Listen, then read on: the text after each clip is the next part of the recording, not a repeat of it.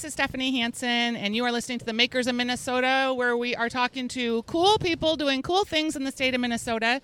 And we are in a cool spot today. We are at the Stone Arch Festival's 25th anniversary. We are in the Culinary Arts Market where we have 30 different artists that are here with their culinary products. And I'm here with Robin Frank, who's been a past podcast guest on Makers in Minnesota with Thumbs Cookies. How you doing? I'm good. How are you? I'm good. Your booth space looks real cute. Thanks. A lot of these makers, people that go to farmers market, people don't have any idea the work that it takes to set up some of these situations. So what do you mean? Tell me about like your morning this morning. Like when did you get up and what did you do? Started at about 6:15. Went to the kitchen to load up all of our cookies with my staff. So we have like 16 Cambros of cookies that we had to like load in to the thumb bug and bring down here and unload. And now we're stickering because that's what you do. Yeah, you put stickers on We're boxes. labeling. You're yeah. like you're like the packager, you're the baker, you're counting the money, you're doing the accounting. Yeah. You're doing it all. We're doing it all. But it's like pretty fun, you know? It's beautiful out here. You get to like run in all your friends that you've worked with at all the other markets. So that's really like you get to schmooze while you're doing all this, yeah. which is super fun. There's a collective feeling now. Yeah,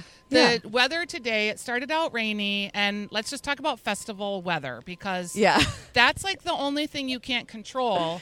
Do you just pray to the weather gods like I do? Do you? yes. You're the one who's like planning this. You can't anticipate it. But we have a tent, we have sandbags, and we're excited because our chocolate chip isn't going to melt in this weather. So we're very Okay, excited yes. about that. I suppose so. You have to worry about that kind of thing yes, too. because we were anticipating like hot chocolate chip melty situation. Yeah. But now chocolate It's chip cooler. intact. Yes, this I is love that. great chocolate chip weather. So there All you right. go. Well, I hope that you guys have a great day. You do you have any new offerings today? We well, we're just doing like cones, you can mix and match all of our, our flavors, Love which it. is super fun. And just look for the purple tent. Okay. we're all purpled out. Thumbs Cookies, the Purple Tent. We will be back with some other makers talking about what it's like to be at an outdoor festival. Hi, this is Stephanie Hansen, and we are makers in Minnesota, and we are continuing on out at the Stone Arch Festival Culinary Arts Market.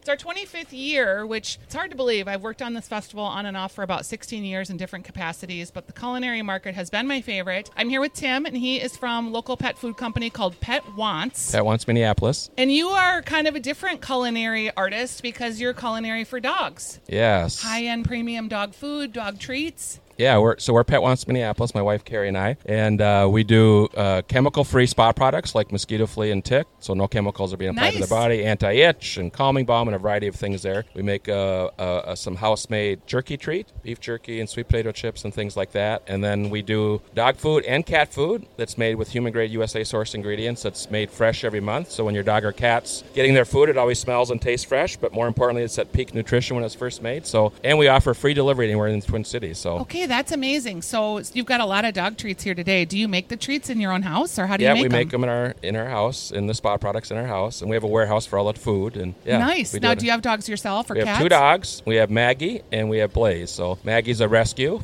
black lab, and we think shepherd mix, and Blaze is the little Sheltie. So the brass tacks of like running a business in a festival. Yeah. Like, is it just what is the risk versus reward? Well, you know, obviously, you know, we're always when we do events like this, we're trying to meet new people and introduce new people to our company and to our product. We're a mobile online business, so we don't have a brick and mortar store at this point. And you know, so our chance to meet people, besides through social media and things like that, is to do farmers markets, events like this. We do the Northeast Farmers Market, which is close to here, Yeah. every other Saturday. So we do a lot of events all over the Twin Cities, including dog events and rescue fundraisers and things like that. I noticed that you've got CBD and hemp oil. Yeah. Has that been a big driver for It's- business for you? It's a big growing segment of our business. Um, you know, it works really in two ways. One is to help calm anxiety, hyperactivity, and the other part is pain management. So any any health issues, like we have a dog that has arthritis of the spine. Yep. So we give her CBD oil and treats quite often. I give because it to my dog yeah. who's developed anxiety as she's aged. Yes. So it, it really is a growing segment. We have a full line of the oil and the actual treat versions. Okay. When you're at a festival like this, like how long does it take you to prep and prepare? Um, you know, probably the whole week ahead of time, we're prepping.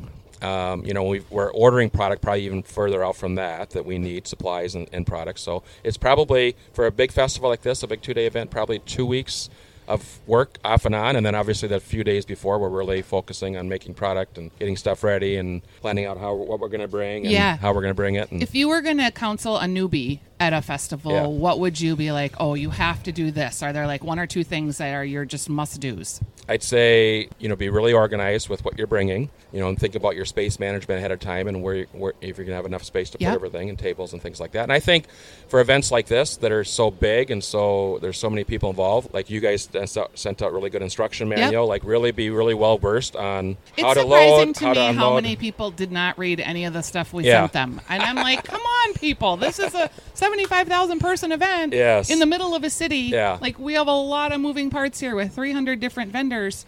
It can't just be about you, right? Yeah, right. And we, you know, and Carrie and I come from corporate careers before we started this business three years ago, so we know how that goes when when you send out instructions and then people sometimes don't always read it. So, so yeah, I think that really helps a lot because it gets rid of the confusion.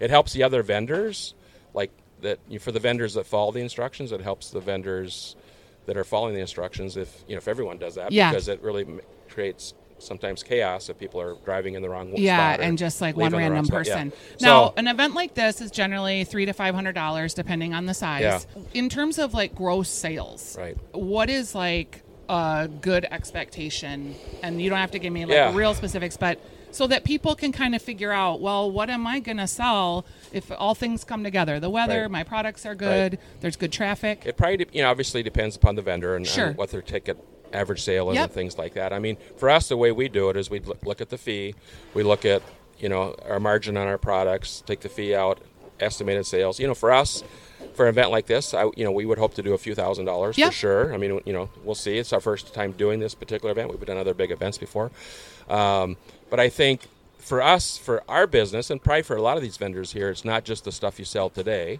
It's you got to think of it as you met somebody new. Yeah. Yeah, we do free delivery of our dog food, cat food, CBD treats, all of our treats. So you know we don't measure it just on what happened today, but what happens two weeks, a month from now. Like we find people that said, "Oh, they, wh- where'd you meet us? Yeah, we met you at the Stone Arch Festival." People forget that Yeah. part about markets because they're like, "Oh, I didn't sell enough." Right. But it is a branding and marketing opportunity if you do it right. Yes. And you guys are very well merchandised. Like Yeah. I can tell that you're thinking about how someone enters your booth. There's multiple levels of products so that it's all different eye levels. You're just really well done. You've got good graphics. Right. Um, so whenever we get a new customer, any new customer that orders from us online, we always ask them, "Where did you find Nice. us? Where did you meet us?" And we'll find people that'll say Stone Arch Festival or wherever we are. Yeah. So right, and so we track that. So that that's another measurement. It's not just that day sales. Well, Tim, thank you for talking with You me bet. today and for being a maker in Minnesota. You get a lot of new customers, and people listening to the podcast can follow up with you. What's your website? Uh, PetWantsMinneapolis.com. Excellent. Thank you. Thank you. We are back at the Stone Arch Festival for Makers of Minnesota, and I am here with Dana from Angry Tomato Salsa. Hi, Dana. How you doing? Good morning. How are you, Stephanie? Good morning. I'm doing great. So, we were talking yesterday. You are a maker that I actually met at the Minneapolis Farmers Market, had like a little preview for people. Yes. And I tried your salsa there, and it was awesome. What got you into the salsa making business? Well, that's fantastic to hear. Actually, when I was in college, I entered a salsa contest on a whim and actually won that contest. And then I competed in contests throughout the country for the next 16 years. Wow. So, you're no novice. No, no, no.